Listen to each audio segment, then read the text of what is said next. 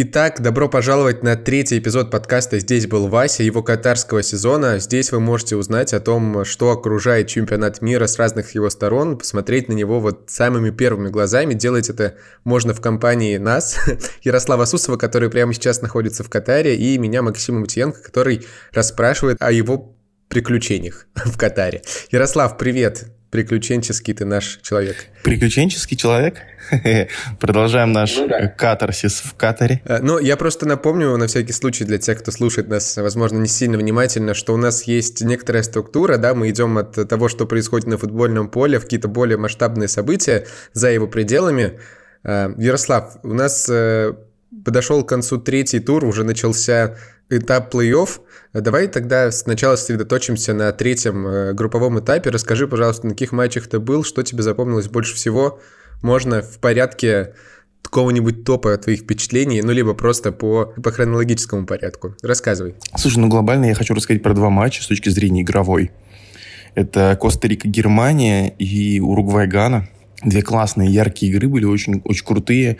Не потому, что какой-то впечатляющий фантастический футбол, а потому что на стадионе вокруг игры была сумасшедшая драма. Э, в матче Коста-Рика-Германия, он был чуть-чуть пораньше, там была фантастическая драма Коста-Рики и Германии, и то, и другой. Причем э, в какой-то момент, на где-то три минуты буквально, в плей-офф выходили Коста-Рика и Япония, а Германия и Испания не выходили в плей-офф. Это было фантастически, это было очень неожиданно и удивительно. Мы все сидели, смотрели на это и не верили своим глазам. Ну как, блин, Япония и Коста-Рика выходят, а Германия и Испания нет. На самом деле, костариканцы, конечно, очень плохо играли. Ну, то есть глобально они 0-7 проиграли Испании, они победили Японию чудом 1-0 но с а, Германией играли просто слабо. Но объективно Германия переигрывала, была сильнее по всем параметрам. А, Германия выигрывала довольно быстро, много забила и могла забивать, и должна была забивать больше, и просто уничтожать. Там и Сане был яркий, и Хаверц был неплохой, и э, Гнабри даже неплохо смотрелся. Ну, примерно все, кроме Мюллера, смотрелись неплохо у Германии. Вот, все было здорово. Но вот моментов было, ну просто зашибись сколько, очень много. Но вот не получалось еще раз забить и все. Ну вот не выходило что-то у них. А костариканцы, конечно, смешные ребята. Я не понимаю, как, чего вообще, что, как, почему. Кирилл Арнавас все спасал, что только мог.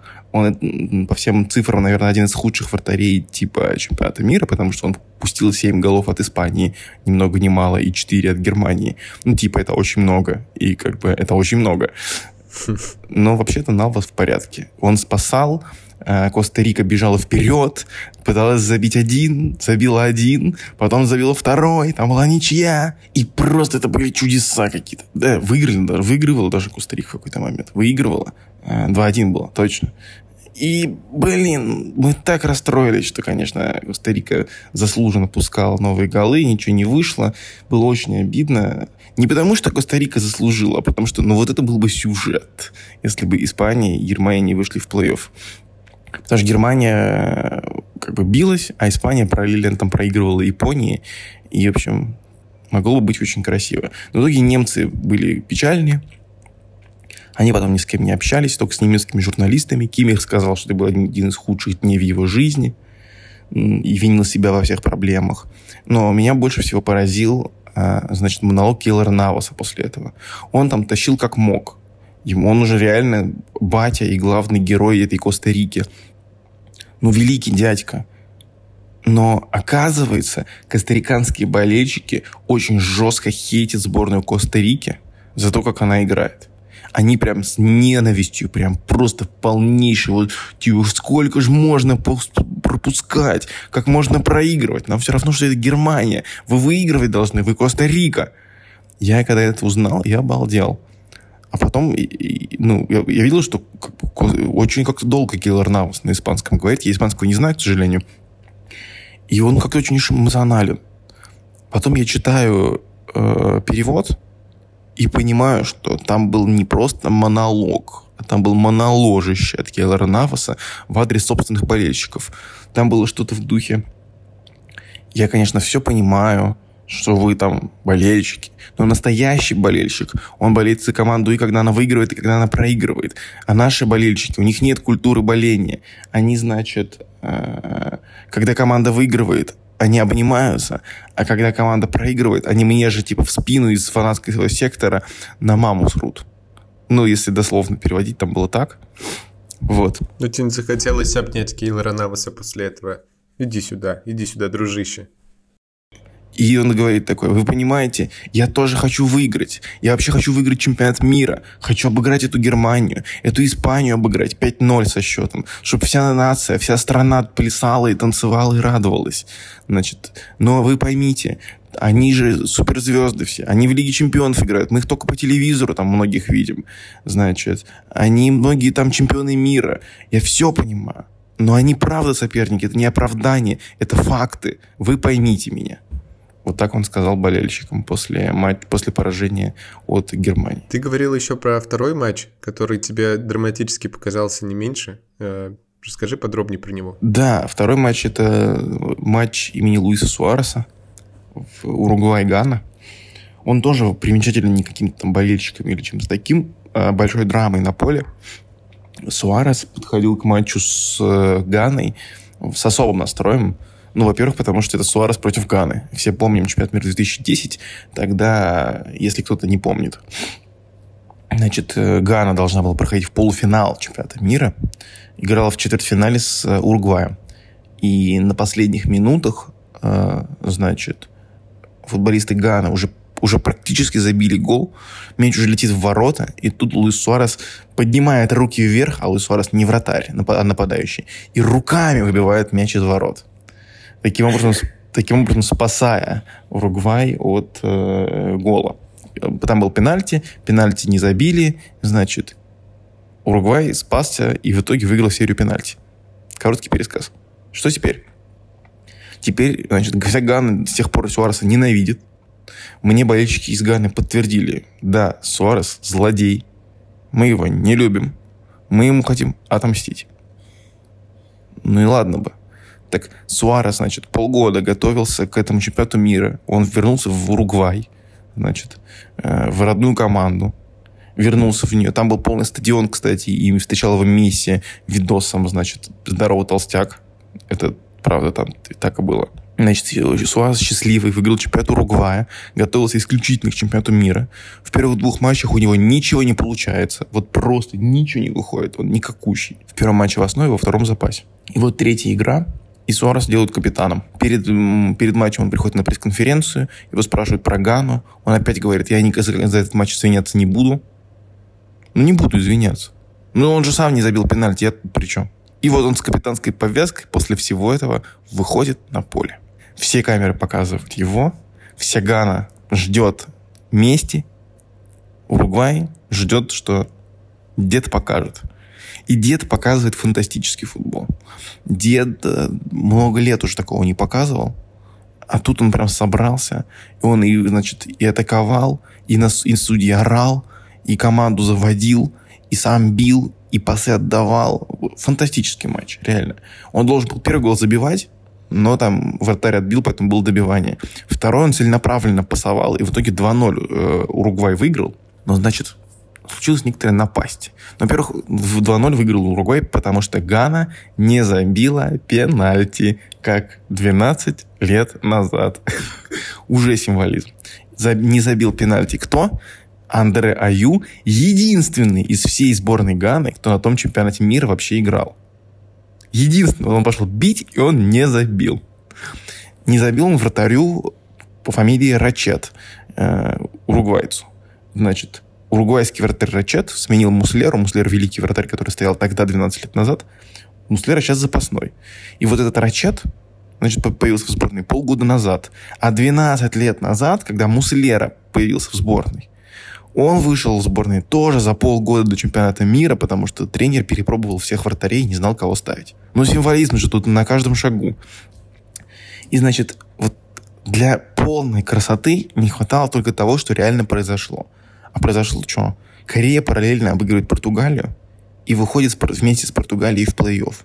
И получается, что чтобы Уругвай вышел, ему надо срочно забивать третий. А узнают ребята из Португалии, из Уругвая об этом только на 85-й минуте.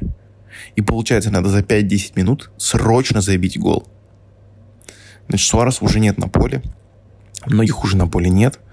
И они бегом летят забивать. Но Гана, которая до этого пыжилась и пыталась атаковать и что-то сделать, она резко переключается в оборонительный режим. И, как сказал потом, я слышал это ушами своими, э, защитник Ганы Даниэля Марти, он сказал, да, мне было важно, чтобы рукой не прошел. Я сказал пацанам, ну да, нам надо забить, нам сейчас это важно.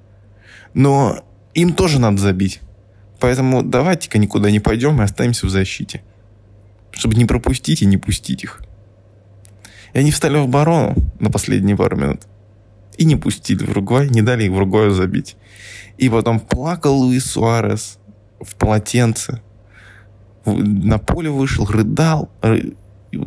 А его друзья, которые играли с ним 12 лет назад, орали на судью за то, что он не поставил там пенальти в одном из моментов. Вот такая вот драма. Вообще, э, несколько мыслей по поводу того, что ты сейчас сказал, у меня сформировались. Во-первых, Эм, что все это действительно похоже на такие хорошие сюжеты, их бы еще какой-то любовной линией Э, сопроводить потрясающий какой-нибудь фильм по итогам э, Катар 2022 художественный может получиться. Действительно много сюжетов, много символизма. Второе, что я хочу сказать, э, что прикольная, мне кажется, тоже такая удивительная специфика этого чемпионата мира заключается в том, что очень много троллей на этом чемпионате мира появляется, особенно вот в контексте этих двух матчей, когда Германия не вышла из группы, вот эти катарские специалисты, которые прикрывали рот там и хихикали, да, махали им ручкой, Э, вот первый такой троллинг, да, случился там э, по поводу вот этих э, этого противостояния Ганы и Уругвая, которые вдруг резко закрылись в защите. Там и Патрис Евра подключился как такой враг Луиса Суареса, который тоже там и лайки ставил на всех фотографиях, где Суарес плачет, и, и вообще всячески давал понять, что он тоже максимально удовлетворен историей не прохода Уругвая. И ну вот, наверное, мы этот матч еще не задели, но концовка матча Сербия э, Швейцария, когда там просто уже все чуть ли друг с другом не подрались, как будто бы Зенит и Спартак там на поле вдруг неожиданно появились, там и тоже и друг другу они за гениталии друг другу показывали, и, и, и ругались, и дрались. Ну, в общем, моментами это все выглядит как э, такой э, довольно симпатичный э, троллинг. Ну, такой, знаешь, типа, забавно просто понаблюдать и, и, и реакции друг друга видеть. А, конечно, с другой стороны, вот эта агрессия все-таки где-то случается. Хочется, чтобы ее все-таки было поменьше.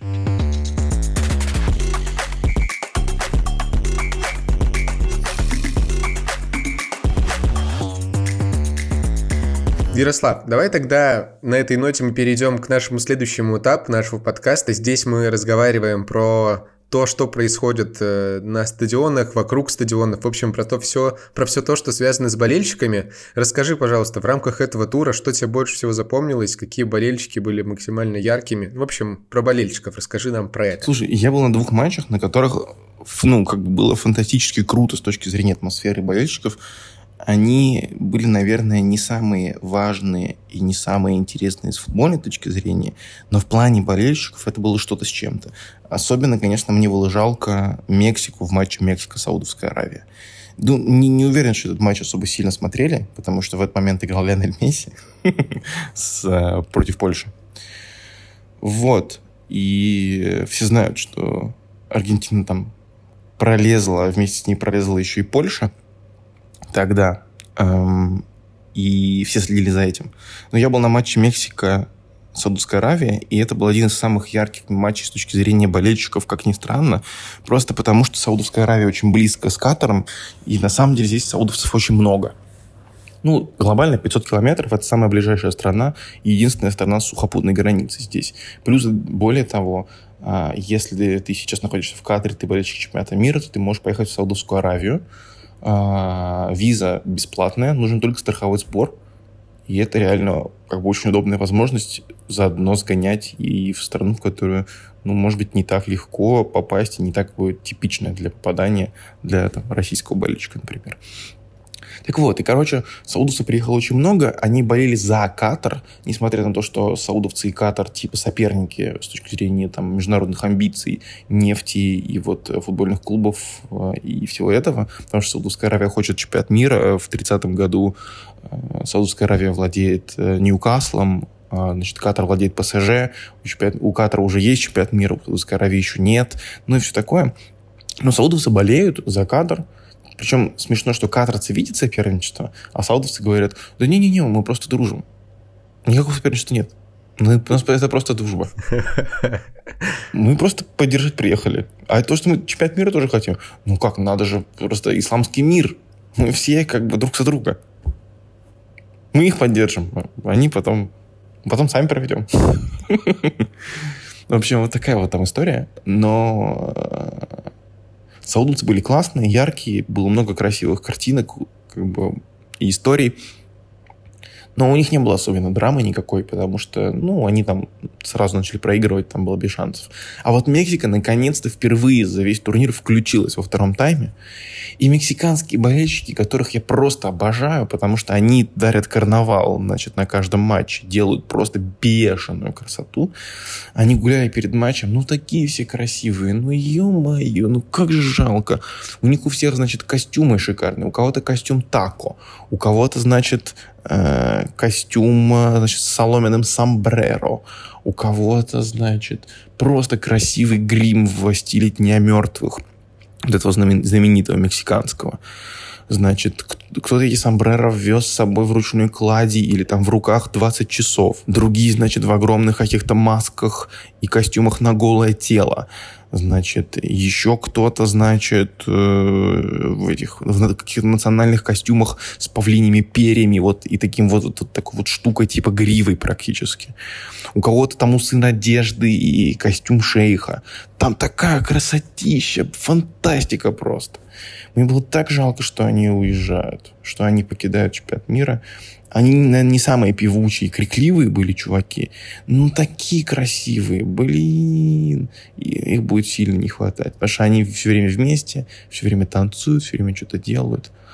Вот. И я надел прям кучу красивых фотографий, сделал за это репортаж, и потом так расстраивался, что таких не будет. Хотя э, объективно по игре Мексика не заслужила проходить дальше, но они были грустные.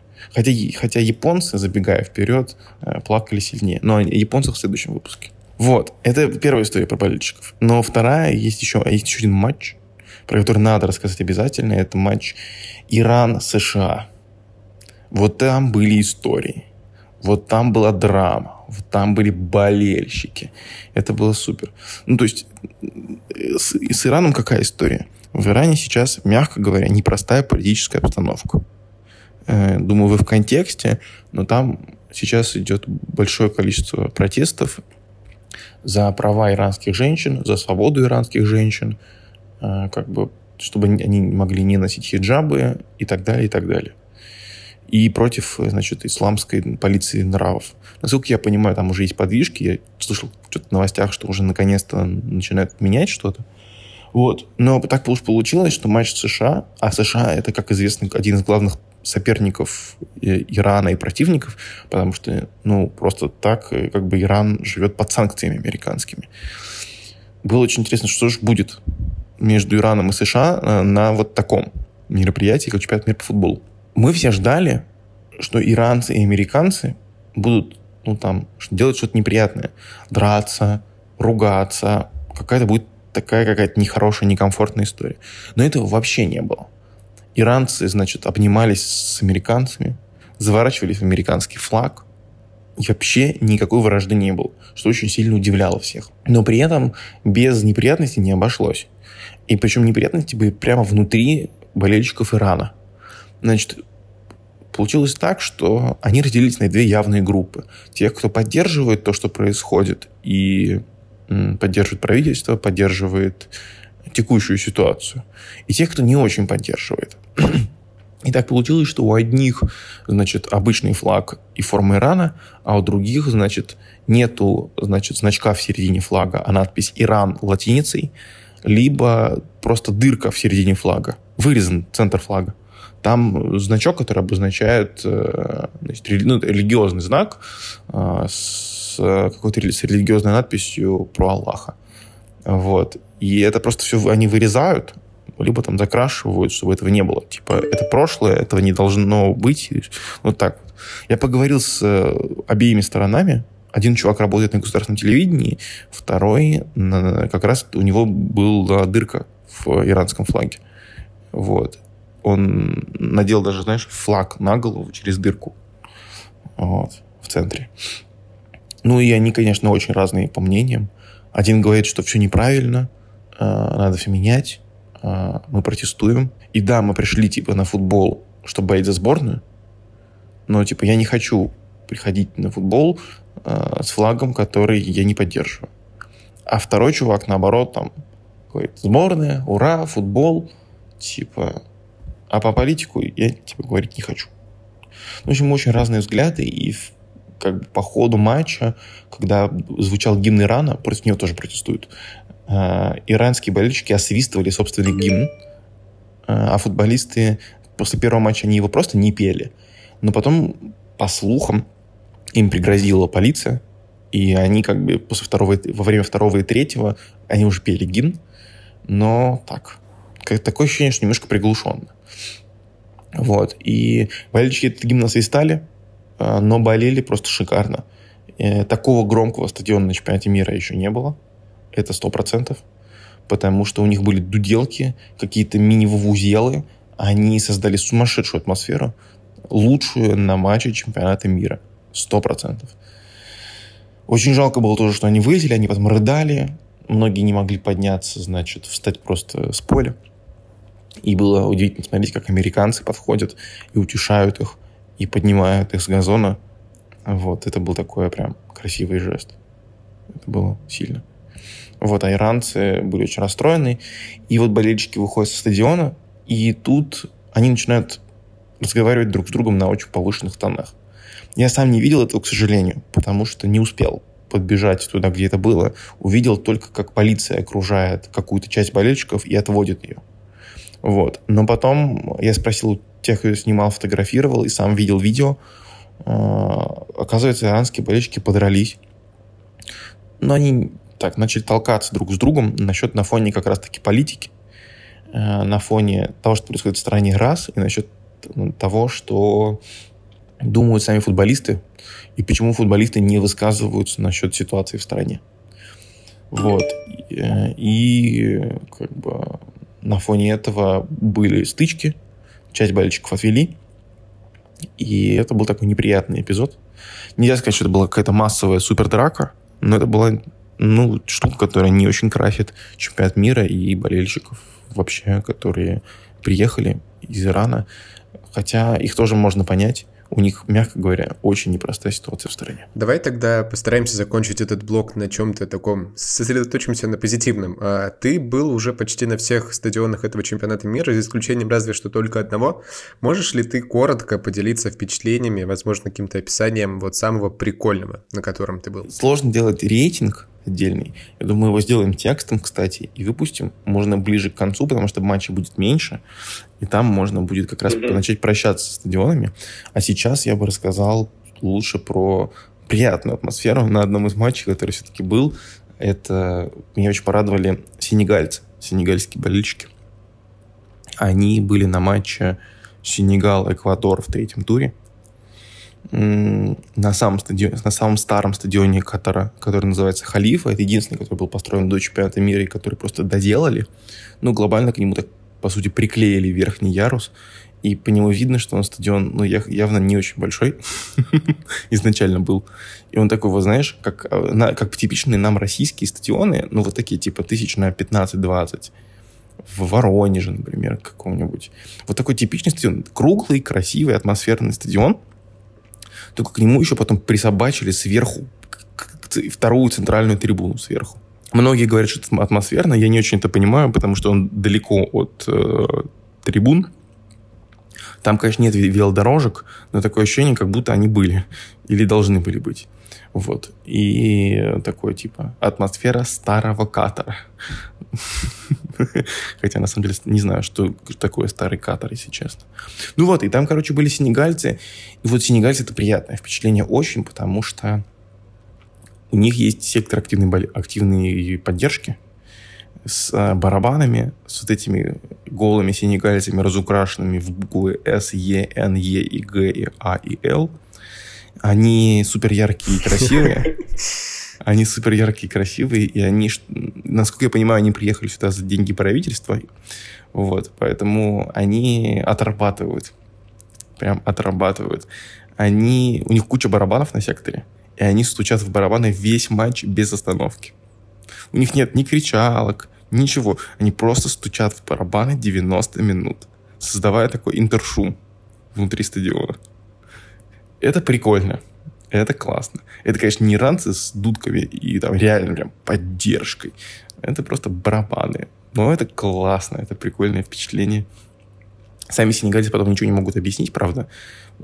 Пытаешься у них что-нибудь спросить на французском, они такие типа... А? А? Но зато болеет красиво. Хорошие ребята.